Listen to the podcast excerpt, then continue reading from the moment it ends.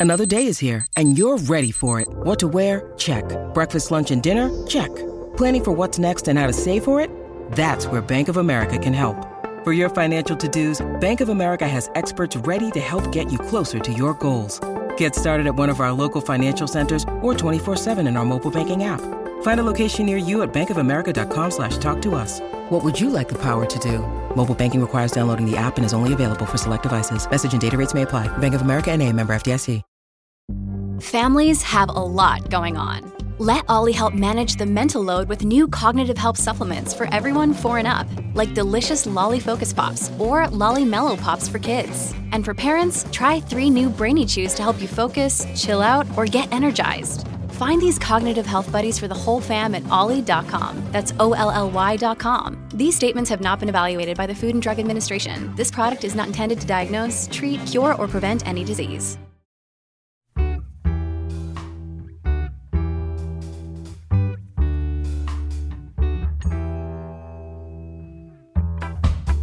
Hello, and welcome to another episode of But Why, the podcast that's all about digging into big questions and tricky topics via honest conversations. And this week we're going to be looking at family with Julia Samuel, MBE.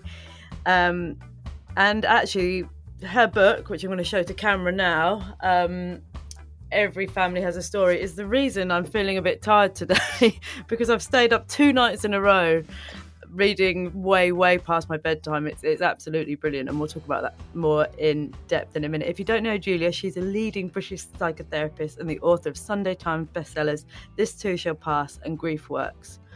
During the last 30 years, she's worked first for the NHS and then for private practice, and she's found a patron of Child Bereavement UK and a vice president of the British Association for Counselling and Psychotherapy.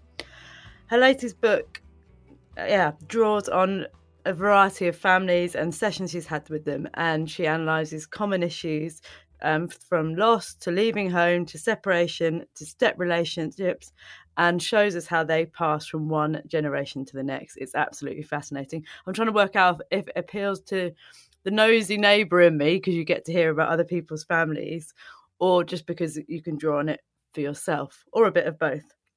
So, without further ado, let's get cracking. I always like to start with three quite easy questions. How are you really? What star sign are you? And what's your favourite crisp? so, um, how am I really? I do feel a bit kind of punched by the news that Russia has done a full assault onto the Ukraine. And I guess we knew it was coming, but that feels scary and unknown, and I'm fed up with unknown. Um, mm. And my favorite, oh, my star sign is I'm Virgo. September, yes. Mm-hmm. So a bit of a perfectionist, but I'm yeah. not actually. But um, anyway, and I'm a twin, and my twin brother is very different to me, so I always wonder about the star signs. Um, but I was born five minutes after him. And then my favorite crisps are any crisp, but I guess salted vinegar favorite flavor if I have to choose. If you had to. Yeah, crisps are just really excellent, aren't they? and they're so good for you.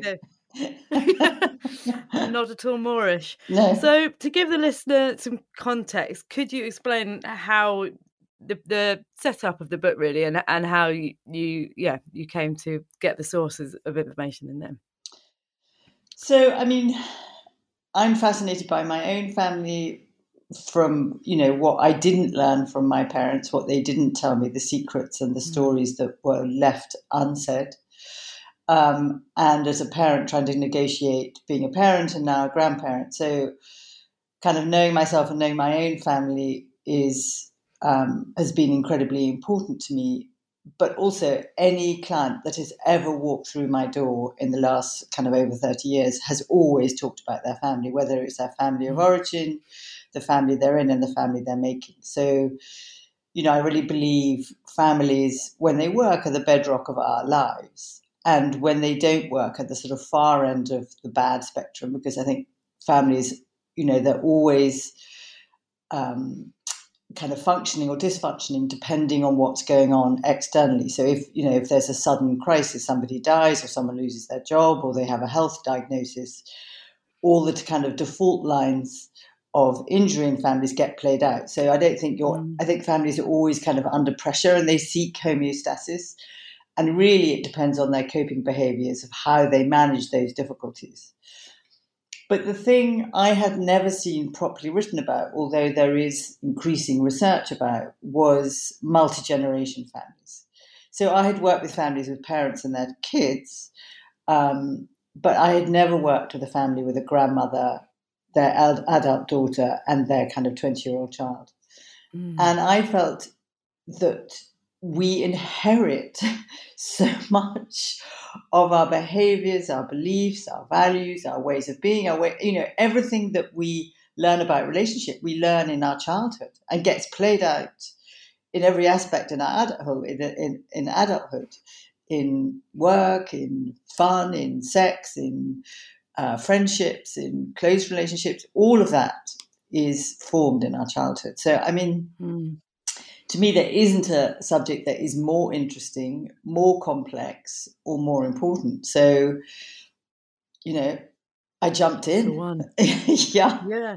And I love the byline on it, which is a history of connection as as well as wounds and hurt, and that just summarizes it completely, doesn't it? It it so intrinsically makes us who we are, both externally and internally. And I loved when I first went into researching these questions is that idea that I haven't I have a concept of what family is, but that's only based on on my family because and my experience and and no two people's version of that is going to be the same. That is absolutely right. So that we you can have a family that is sort of thought of as traditional kind of nuclear family with you know a couple that are together with their kids, but you can have a family that is a polyamorous family, you can have a blended family, you can have a family that um, is a single parent family, and you can have a family that is made up of friends that feels like family that you family mm. that you mm. choose, and not family that is blood relation. And I think actually one of the I'm talking too much already, but anyway, I think I one of the things that came out for me from the book was that we've put so much emphasis on blood relations, on our genetics. Um, and through my work with the, the Wynne family, where the Ivo, the, the, the man who came to see me, found that his mm. biological father wasn't his father he was brought up by, and also the adopting family, the singing and Keller family, when they adopted a child, and the step families, was that actually it's the love and connection that we have to each other that makes our family. It's our mm. investment in that relationship. It's the importance and significance of that relationship that makes them family. And if there is a genetic blood tie, that is part of it.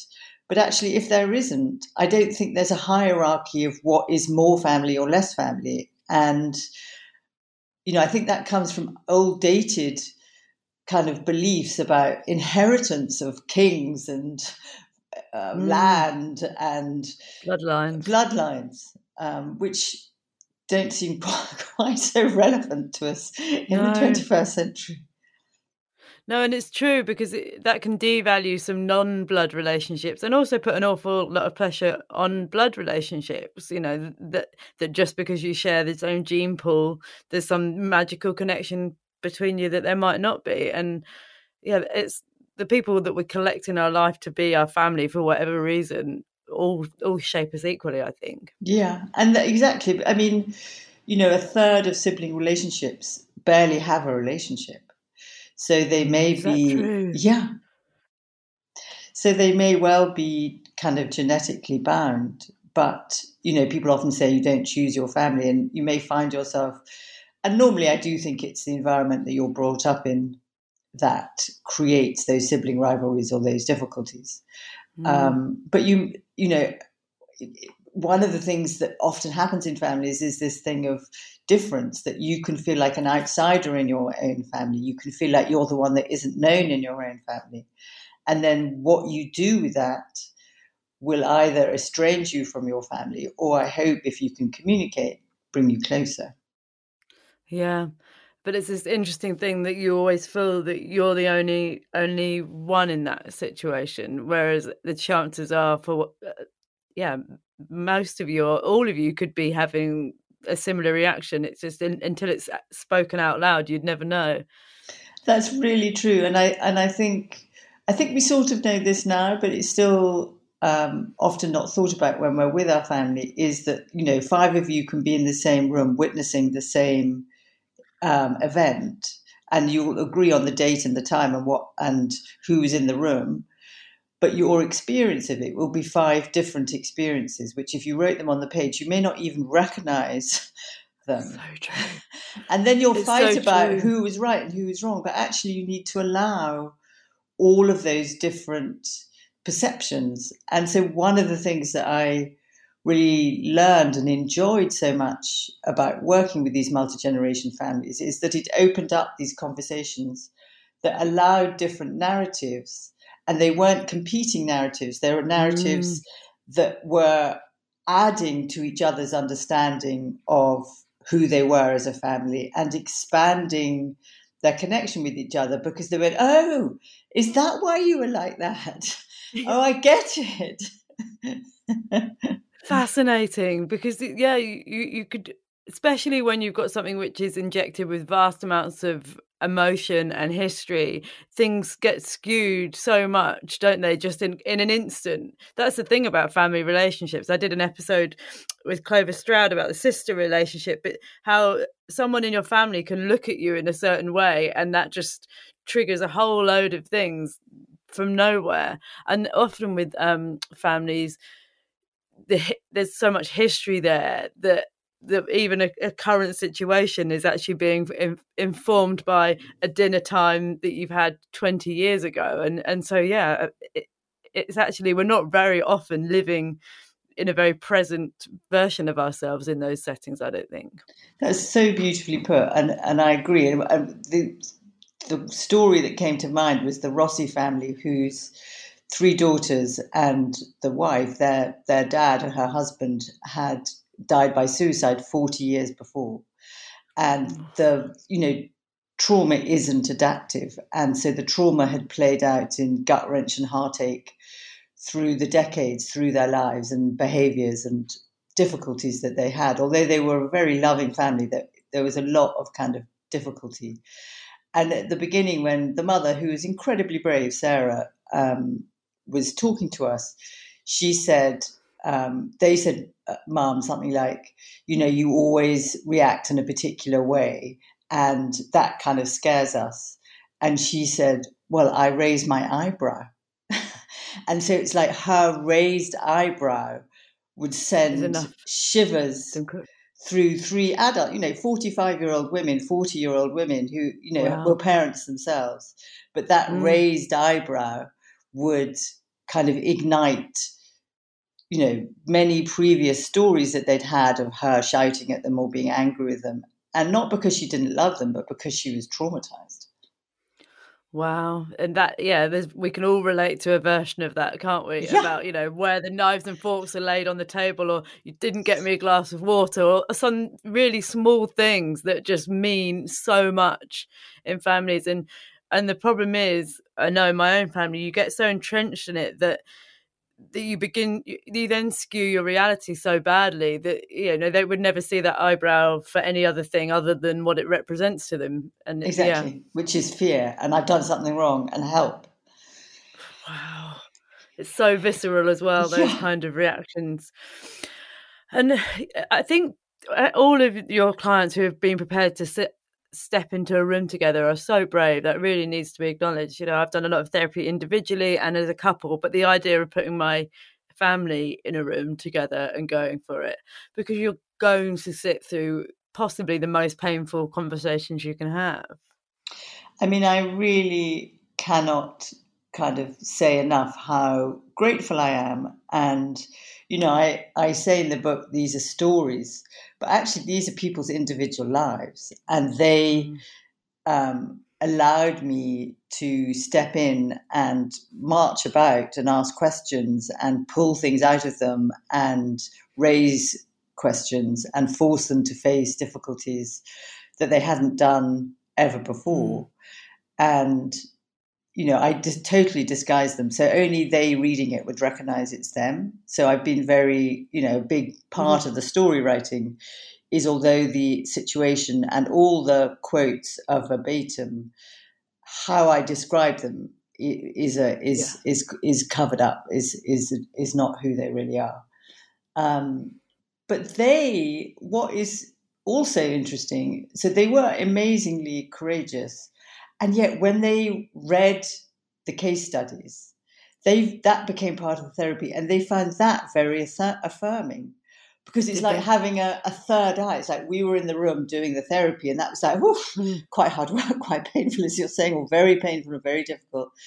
And then reading about it afterwards and reading my perception of how they were with each other and my take on it and the impact it had on me, they felt seen even more. And that felt very therapeutic and quite healing um, and very powerful. I mean, Archie, who was um, he was this, he's still alive, wonderful Scotsman who has a life threatening diagnosis. He has a brain tumor. And he was told he was going to die last November. Um, when he, you know, I wrote the story uh, about him and his partner and his two adult children about his death. And he was estranged from his parents because they weren't able to cope with his diagnosis. Um, he, his best friend said to him, he showed it to his best friend. His best friend said to him, Everyone should have this. Everyone should have their story written about like mm. this, that it makes such a difference. I think that's what's so amazing that, uh, you know, ev- as again per the, the title of the book, that every every family has these wild stories, don't they? Everyone's got something extraordinary and yeah, unless unless they have the experience of having it documented, it, it just yeah goes into the into that tree because at the beginning of for the listener at the beginning of each family story you've got the family tree which i just absolutely love looking at and trying to think of my own like that and you realize how much it's all we're all woven together aren't we but yeah these these stories that exist behind closed doors are fascinating aren't they they are so fascinating and they, you know, the ordinary is extraordinary. There wouldn't be a person listening to this podcast who hasn't got something that happened in their family history. You know, mm. a, a, baby that died, a child that died, someone who went broke, someone who died by suicide, someone who was traumatized in the war, someone, mm. you know, all of these different elements that so influence how we manage in our life. And kind of one of my messages from the book, and I'd love to know if this was true for you, was that often um, people kind of think there's something wrong with me. And my message is, you know, there isn't something wrong with you, but look up, look at the generations before you, mm. at the stories and patterns of behavior mm. that have not been told, and that. Mm you know, the, the theory is, and obviously I believe it, is that the the difficulty and the pain from the difficulty, whatever that is, that hasn't been dealt with in one generation, gets passed down to the next generation until someone is prepared to feel the pain. Because it's their behaviors. I mean, it may be epigenetically, you know, um, as well. So it may be through the womb, but it's also the things that you do to block pain are the very things that in the end do you harm. And that those patterns we learn. It's so fascinating. I'm sitting here thinking of um, my paternal grandmother, who isn't alive anymore, sadly. But I I don't like staying up late, and I get very over, overwhelmed if I'm in massive social occasions. And I've only realised recently that she used to very actively kick everybody out. She'd be like, "Time for everybody to leave now. Off you go." And I see it in my dad, and I was like, "Oh wow." I she came across as a very strong together woman, but I'm wondering if she felt a lot of the same things of this overwhelm and yeah, that she she'd worked very hard to make lovely family um, meals, but that there was a very finite ending on it. And it yeah, you she, she, she would never have been able to I wouldn't have expected her to have been able to articulate like anxious feelings because it it was at odds as how she presented. But I I now always wonder if that was going on, and it's amazing, isn't it? It, it is uh, amazing, like from your grandmother to your dad to you, and you know her generation didn't have a language for emotion. They didn't have any psychological insight or research or knowledge. All they knew was that you had to, um, you know, forget and move on. Like just mm. put on a good show. And that was the only choice they have. I mean, I think we often look back at them with some kind of criticism or um, like they weren't doing it right. But actually, they she was probably the grandchild, the child or the grandchild of someone who fought in the First World War. Maybe her mm. parents or she, her partner had fought in the Second World War. They had no luxury to say, "I am feeling this." Their only um, offer was to survive, multiply, and move on. Was to keep going, and they did it mm. damn well. Yeah, I mean, I've got full admiration. Um, yeah, it's a very kind of stoic way of being, but uh, yeah, you do wonder what the what the I mean, feelings just would not have been in the dialogue, but there, there must have been, of course, loads of loads of feelings, and depending on what you think about star signs, she's a Pisces, as I am, which are extremely emotionally um, tuned in, and again, it, I just wonder how much of that was there. What I find interesting as well is that we're very quick to um, draw out positive attributes from generations. Everyone's like, "Oh, look, she really reminds me of them," or "He reminds me of them," but we find it and we observe those quite readily. I think, but yeah, we we are quick to um, brush under the carpet the more challenging parts. And you're so right; they will just continue to to go from generation to generation unless we lean into them a bit, I suppose. Yeah, and I, you know, I think that's such a good point. And, you know, my understanding is that what we don't face, we can't fix. You know, and I don't mean fix as a simple thing like, you know, putting on a, you know, a, fixing a broken plug or something. But we we need to come to terms with the things that are very difficult. And when we turn our face away and are in denial of them, they they're like these ghosts of the nursery. They come and haunt us and influence us unconsciously and consciously in every mm. aspect of our lives. And so it really helps in the same way as expanding your stories of you know the generation you're in as a family of siblings or with your parents expanding your story of you know what happened to you in the past and dealing with it now protects yourself but also it protects the next generation so that you mm. don't hand down onto them what has been hand down, handed down to you. Yeah, I think that sometimes is the the well for me a lot of the work I've done on myself I found easier to do because because I feel responsible to my children than as a as a gift to myself and it is, ends up being a byproduct of it but this is the challenging thing isn't it we know what a huge deal this is. We know that as parents, we are shaping our children's future, but yet then you're in this this tension with the fact that unpicking generational difficulties or challenges or trauma is also as big and as terrifying. And so you're left in this place where you go, I'm so overwhelmed by the the premise of this that it's very easy just to plow on. Yeah, I mean, and I think you know, this isn't something that you should do in one, like get a spade and start digging and, and make an enormous hole. This is a small micro step.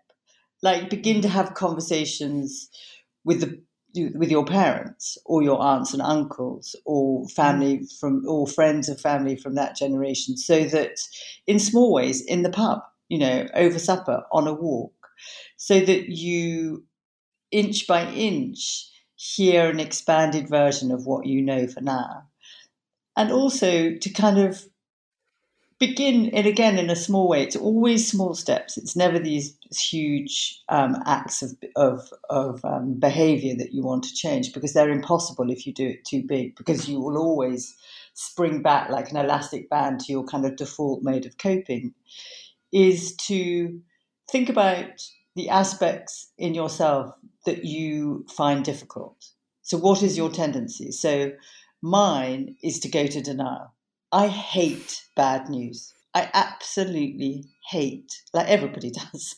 But, you mm. know, I, and my first response, despite decades of therapy, is I'm not going to think about it. I'm not going to look at it. I'm going to do everything I possibly can to distract myself because I do not want to know. But then, you know, I mean, the bigger it is, the longer it takes me to turn towards it and examine it. But eventually, you know, my, my, knowledge and like my third eye says, okay, you know, I wake up one morning and it's like, okay, I, have got to do the work of this. I need to find out more or feel about it, talk about it, um, write it down, journal it, begin to work out what this means to me, what I'm feeling about it, what are my options, how do I respond to this, and that that incrementally I adapt to this bad thing that I didn't want over time. And the single biggest thing that will support me is my relationship with myself, that I am self compassionate and I turn to myself with mm. kindness, but also the love and connection of others. And I think what was difficult about, say, my parents' generation and my grandparents' generation is they didn't seek support. They just literally, mm. bat, you know, battened down the hatches and, like you mm. said, sort of marched on. And actually, what helps us is when we turn to our partner. I mean, yesterday I had a, or day before yesterday I had a difficult day, and I just made him hold me for like, mm. I don't know, 10 minutes and he kept on trying to let me go, and I just no, not, not yet. I didn't need any words. I just needed no. something to bring down the gears and to calm me you. down, to ground me. And mm. um, then I began to feel better, and then I began to be able to talk about it. Because the thing is, when you're in the kind of red zone of fight, flight, or freeze, the way that you're wired, you disconnect from yourself and you just look for danger and whether you're going to fly or fight or kind of be, mm. Uh, you know, the Moro reflex frozen. And so your coping behaviors are never about the things that you actually need at that point. They're about how the hell do I get out of here? How do I sort myself out? And so that you need to breathe and bring yourself to a kind of calmer place that then you have the left side of your the right side of your brain responding more intelligently connecting with yourself emotions transmitting information and then that gives you more data about how to effectively respond. But when you stay in um, code red you make terrible decisions because you're going to do yeah. anything to kill the fucker or or run. Yeah and that isn't always and that isn't always no. best doesn't always serve you that well but I think you said something really interesting in relation to being held by your partner, and I think it relates to this family thing. This isn't always about finding. You're not going to find an, a neat little answer that like unpicks gen- generations of, of struggles or you know triggers but it's beginning able to come at them with compassion and kind of ground yourself enough to not go for the reflex reaction in th- in situations, isn't it? Completely. And to know what both, to know what your triggers are, to know what your default coping mechanism is, and then to know and to allow it. You can't. I can't change. That there's nothing is ever going to make me want to be okay with it. I just will never will. Um, but then to know what can I do, given that that's my first response. You know, your you get the bad arrow, and it's your what you do with that bad arrow that predicts your mm. outcome, mm. and how you support mm. yourself, what you behave. You know, not what you behave, how you behave, what you do to seek support that will will be a, a massive predictor of your outcome. Yeah, and and you so often and and it's what your kids are witnessing uh, uh, you know they're they're seeing versions of that all the time aren't they? And what we know about parenting is children re- reduce us down you know especially i'm at the point i've got very young children they reduce us down to our most basic version of ourselves. You you know who i've got friends who are just about to become parents and it's like the idea of the parent you think you're going to be is you're not going to be it. And I think what the the really extraordinary thing about the very first years of parenting is suddenly all this you know you might think you have a good relationship with your parents but suddenly I don't know what happens, but it all comes out of the woodwork, doesn't it? So you're simultaneously trying to navigate your own, yeah, your own relationships with them whilst trying to parent for the first time. I mean, I can see you sh- shaking your head. It's like... extraordinary. It's extraordinary like thing that happens, and uh, yeah, I can feel like I'm the other side of it, and I parent as me now as much as possible. But it's it's definitely a a really challenging thing to navigate. It really, really is. And I love you saying you're never the version of the parent that you think you're going to be. So there's this sort of picture book version, isn't there? You know, that you're going to be kind of gliding through life with a baby on your boob and the, the, the linen is going to be done and you're going to be serving marvelous meals and you're going to be just so loving and and kind and your reality is you're sleep deprived you haven't even had a chance to go to the loo you will eat anything mm. just to kind of have food in your system, and Literally you hate anyone. Yeah, cramming, and you hate anyone who's had more sleep than you, which is virtually everyone. yeah. So you know it pushes all of your buttons, all your relational buttons, your buttons of your relationship with your mum and dad, with yourself, with your partner, parent of your child, and with your child. And of course, relational buttons are the kind of hot wire buttons that yeah. we can't really control. So I think one of my messages in the book is that, of course, children learn from how we behave and not what we do. But also, this idea that we're always on a spectrum of functioning and dysfunctioning. And, mm. you know, it is such a I can't think of, I was going to say killer, but that's not the right word. It's such an anathema to think you're going to have this perfect family. And that is such a cruel, kind of awful um, implement to use on yourself. Is, yeah. you know, I, I really think the Winnicott term good enough is an absolute miracle in families, that you're going to be a good enough mm. um, family. So I was talking to to my daughter yesterday, and I was saying that people have been asking me about myself as a parent. And of course, I did masses of mistakes and I feel guilty and I take responsibility.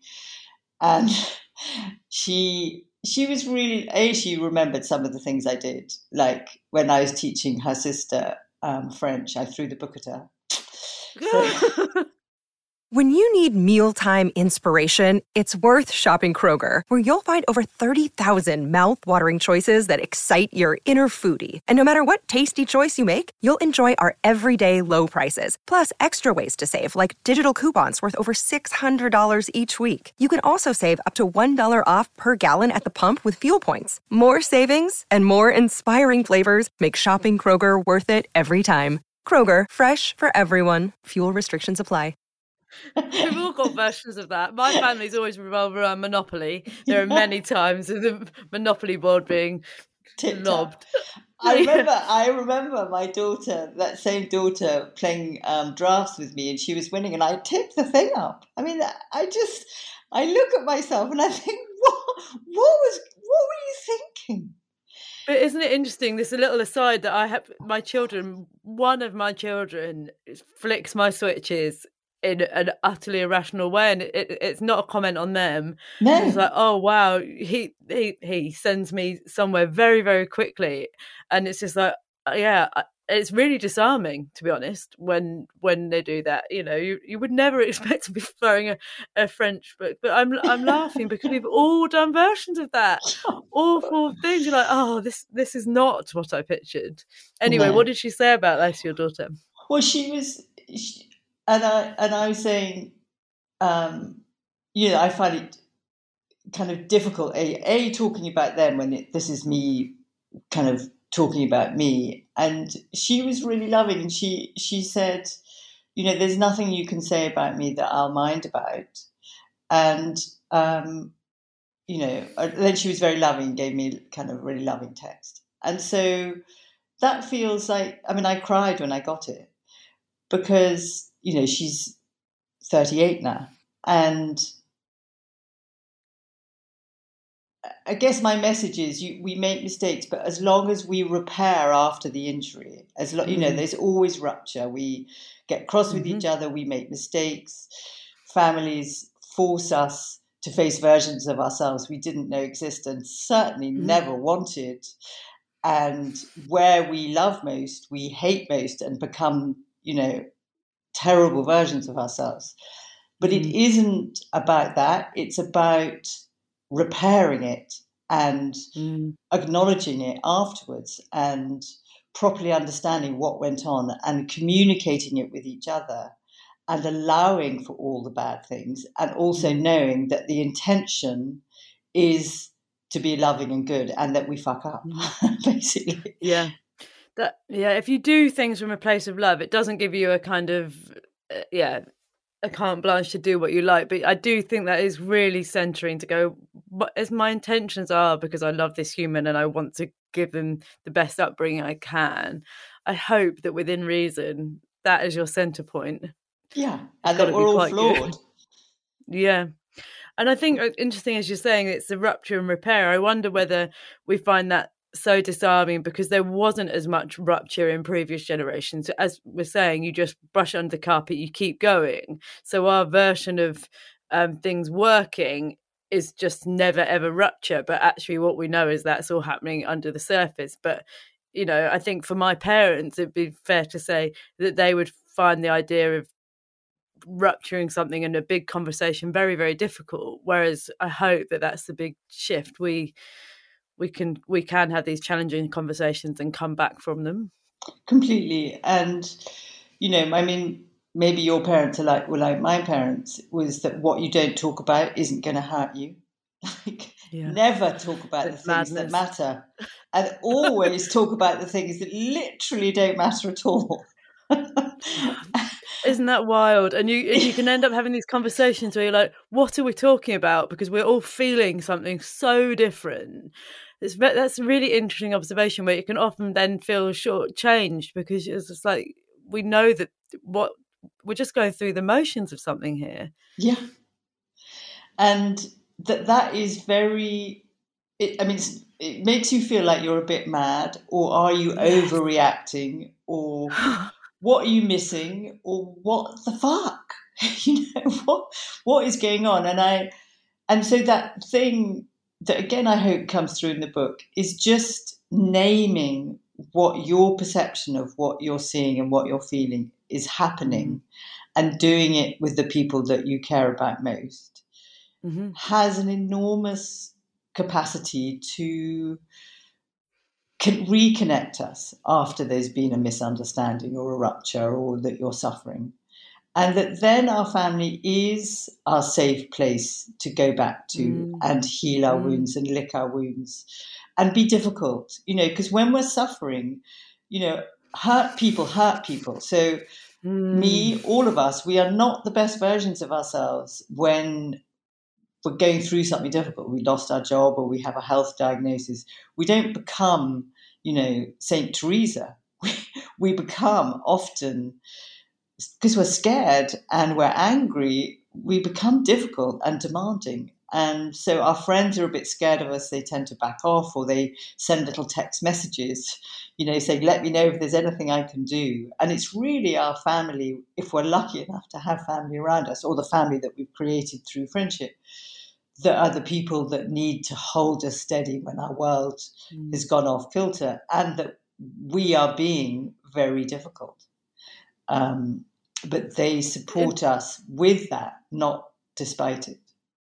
Yeah, what I'm wondering is when you're talking is whether actually there's as well a thing where we need to let people be in their very difficult, unattractive, horrible versions of themselves. Because I think there's again a real tendency to try and fix that. Like going going back to the analogy with your partner and asking him just to hug me. I don't need a solution. I'm I'm I'm progressing to the solution myself eventually, hopefully Mm. but we're, we're very quick to oh you know you shouldn't feel angry you shouldn't feel sad actually i really do feel angry and sad and cross and and yeah we, it's not it's not to be solved it's just a bit to sit sit alongside To be allowed, yeah, and to sit alongside, be beside me, yeah, listen to me. I, yeah I always, when my kids are being the most, uh, you know, unhinged, and if, if they're upset and wound up, I found that if I just say, give them a hug and say, "I'm here," I'm here over and over again. I can literally feel their nervous systems kind of drop. It's like, I'm not going to tell you it's okay or not to feel this. I'm just here with you as you feel whatever you feel, however long that takes to, to come back to yourself. And I think that's really what fam- yeah, what, what we all need in our families, don't we? To yeah, to support us in our to be allowed to be sad and distressed and cross mm. and confused and to let you know emotion as i said before is a transmitter of information and it's there to give us information to then be voiced so then we can work out what we do with it and that when we mm-hmm. block that emotion so if you'd said to your one of your children don't be sad don't be cross which most of us were told. Like th- that cuts off the, the whole but kind of emotional intelligence. And then it's like oh well i'm not sad so then i'm what am i? And you yeah. lose connection with yourself. And then you lose what your needs are. You can't get your needs met. And then that can lead to all sorts of you know on the far end addiction um, mental illness because your internal authenticity has been kind of sent on a haywire kind of um, confusion. And then you've got nothing that you can when you turn into yourself that you can hold on to that you trust. And you lose trust mm. in your basic self. And that is a very frightening place to be. Yeah and it's as simple as that isn't it? These it, this is again the the terrifying thing about parenting you aren't you aren't damaging your kids in in the big life events that happen. It's in those tiny tiny small interactions. And as you say how you react to them then when they're emotional. And also what i'm trying to work on is when I, because i am very in touch with my emotions trying not to hide those that from my children either. You know they've seen me cry a lot and that isn't something that i'm embarrassed or ashamed or something to be worried about. I don't want it to become the equivalent of the eyebrow like see you see mummy cry and it not mean that anything terrible is happening i'm just feeling some feelings yeah and um it's a big shift, isn't it? That is a big shift, and I that I feel very hopeful for your children's generation. But actually, you know, I'm 62, so if I look at Gen Z um, now, you know, they have been on the front lines of forcing us to look at their emotions, to allow them to feel, to name their grief, to name their worry about um, the environment and climate change. And, you know, we may shout at them, or my generation may shout at them that they're woke or that they're kind of oversharing. But actually, they have an emotional intelligence that, that we don't have. And that we really need to listen to them and pay attention and allow them mm. their voice because their voice is really important. And it's, I mean, there's so much truth in that with children they name the stuff they feel they name the stuff they think they they don't know to conform and and then it's it's utterly on ourselves and we go oh you're a bit too frank but it, we all if we all you know you have to learn to be polite and not hurt people's feelings but actually their intention never is based on that and uh, yeah we just realize how much we've been yeah cultured to to shut our mouths in situations when you don't need to. And honesty is not complicated. No, so, like, if, if your son's saying to you, "Mum, you're being horrid to me," that is very straightforward. It's like you do not want yeah. to hear it, but it's no. like, oh, ooh, I am. You're probably right. yeah. Um, and yeah, and what we what we don't do is go, no, you're not. No, I'm not. You're wrong. Well, you, yes. you're feeling that, so I've got to listen, suck it up. Yeah, yeah. It's fascinating. So as we wind towards the end, I'm trying to think because it can, as we've acknowledged, feel really overwhelming. But there's some really wonderful things in the book that that can help, you know, in the right direction. Not as far as going into family therapy, but I can't remember what the what the framework is. But even if we know about our family history, as in where our parents met, where our grandparents are from, that that it can be a real stepping stone. I absolutely love that. It's called the Do You Know scale, and it, there's a, a link to it on the back of the book. And yeah, it's so interesting. The research showed that people who knew more about their family history, it's like where their grandparents were born, what their parents, where they met, all of the stories that inform them, that they have more confidence and a sense of agency in the world. Because I guess they have all the pieces of the jigsaw that makes them who they are. They know those pieces, and it's often the pieces of the jigsaw that are missing that obsess us, that slightly drive us mad. So the more stories we know, then we have re- that grounds us. It really kind of gives us um, a foundation of of our sense of identity and belonging, and what tribe I'm part of, and that I'm loved and I'm safe. Adore that, and I I'm thinking that we spend an awful lot of time now having access to other people's lives on a huge scale through social media. But wouldn't it be amazing if we put a little bit of that energy into knowing the people who we are deeply connected with and and and delving into that? I think that would be such a, a gift to each of us and really interesting and important, especially the older generation. They they love the opportunity to be able to share those stories. We just are out of the habit of asking about it, I think. Yeah, I mean that's such a good point. I hadn't really thought of it like that, but yeah, we can, you know, we can scroll down Instagram looking at people that we're never going to meet and really should have no reason to be remotely interested in, and um, and yet know everything about you know where they buy their clothes and you know how many kids they've got, and we don't even. I mean, one of the stories in the book, um, the mum was saying you can be in your family and not know the people in your own family because you've just had this set of assumptions and the story you're telling yourself, which isn't isn't actually the bigger story, which is all of your story. It's a collective story, and so I think that that can be transformational for families. Mm. I'm thinking as you're speaking. My granny sadly died in 2020, aged 100. My oh, maternal oh, wow. grandmother, 100. Amazing. Wait, wow. Um, yeah, she saw a yeah, lot. And yeah, she saw a lot. Um, she actually died in the February before COVID, which I feel really relieved about. To be yeah, honest, yeah. Um, but but um, when we went and um, had a ceremony for her last year, my mum was talking about what she was like in her thirties. My granny, and it's like, oh yeah, I knew her as an old lady, and apparently she was basically a bit of a flirt and that she would have a terrible twinkle in her eye whenever whenever ever any member around. It's like oh I'm, it's so nice to try and think of that person because again in the latter stage of people's life you get these imprints of someone who they've become but i was like oh i really like to have hung out with that version of my granny. I think she would have been really fun.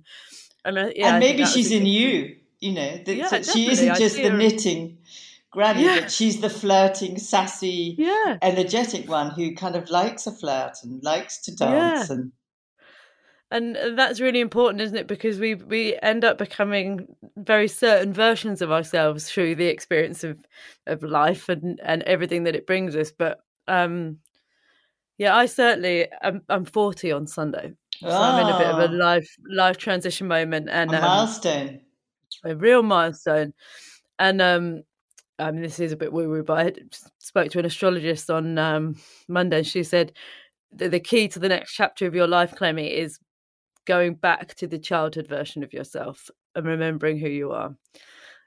And, Lovely.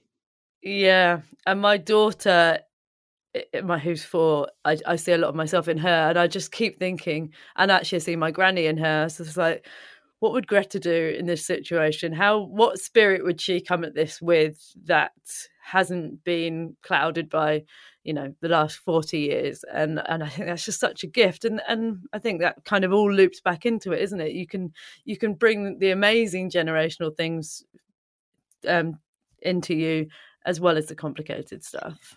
Completely and you know at the end of the book i did this um, set of 12 touchstones for the well-being of family and one of those touchstones was to have fun as a family and you saying that made me think of that is that you can be your four year old self with your four year old daughter and mm. kind of let go of the kind of adult that has to kind of be on it all the time, but really let yourself, I don't know, dress up and dance with her, play with her, paint with her, skip with her, sing crazily in the kitchen with her, and be the fun version of you that, mm. you know, is in her and is in you. And that the the multiplying kind of bonus effect on the energy in the whole family when you can do that mm. is such a gift to all of you that you feel like you've had like 10 years therapy just by a bit of skipping in the kitchen and and actually for all the bits when we don't want to throw french books or monopoly boards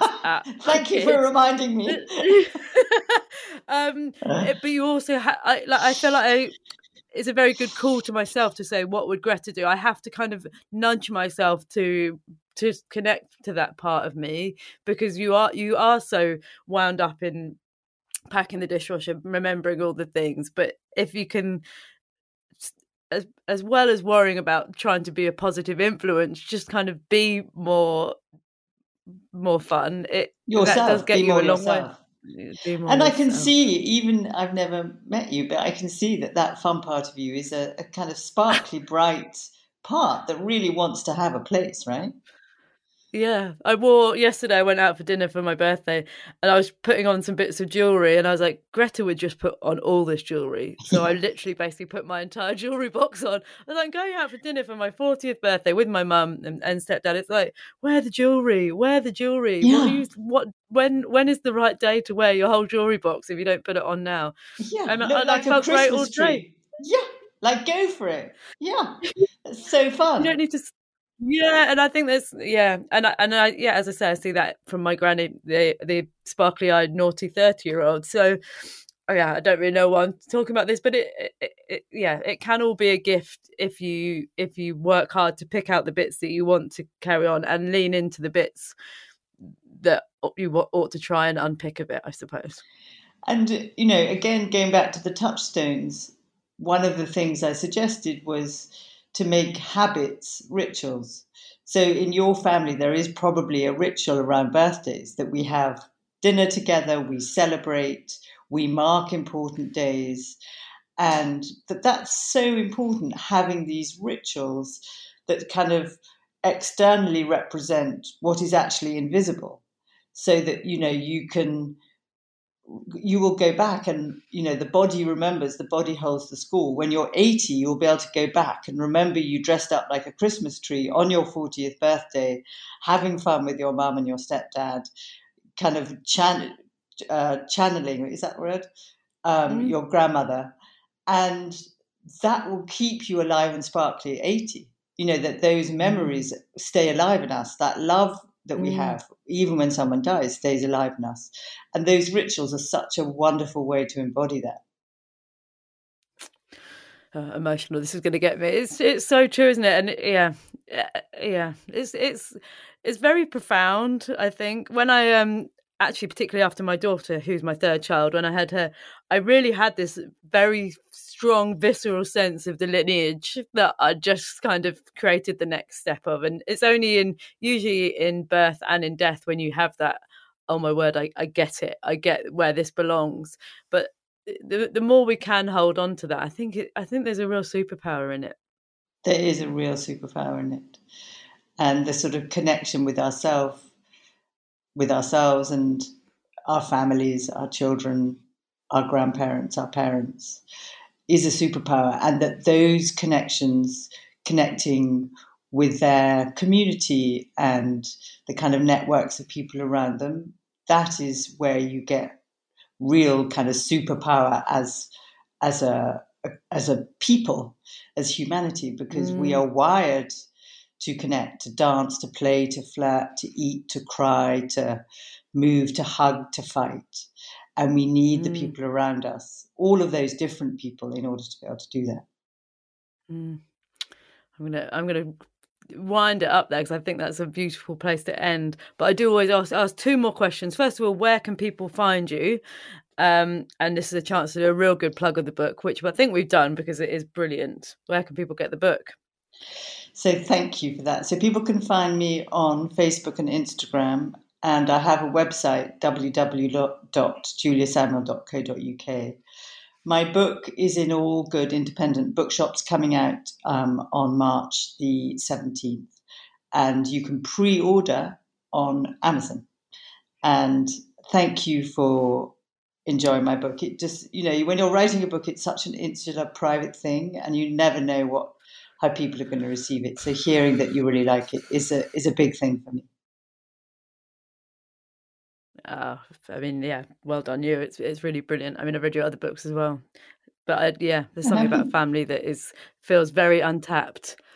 But um, yeah, it's brilliant. And one last question: If you could have an honest conversation with one person, who would it be, and what would you say?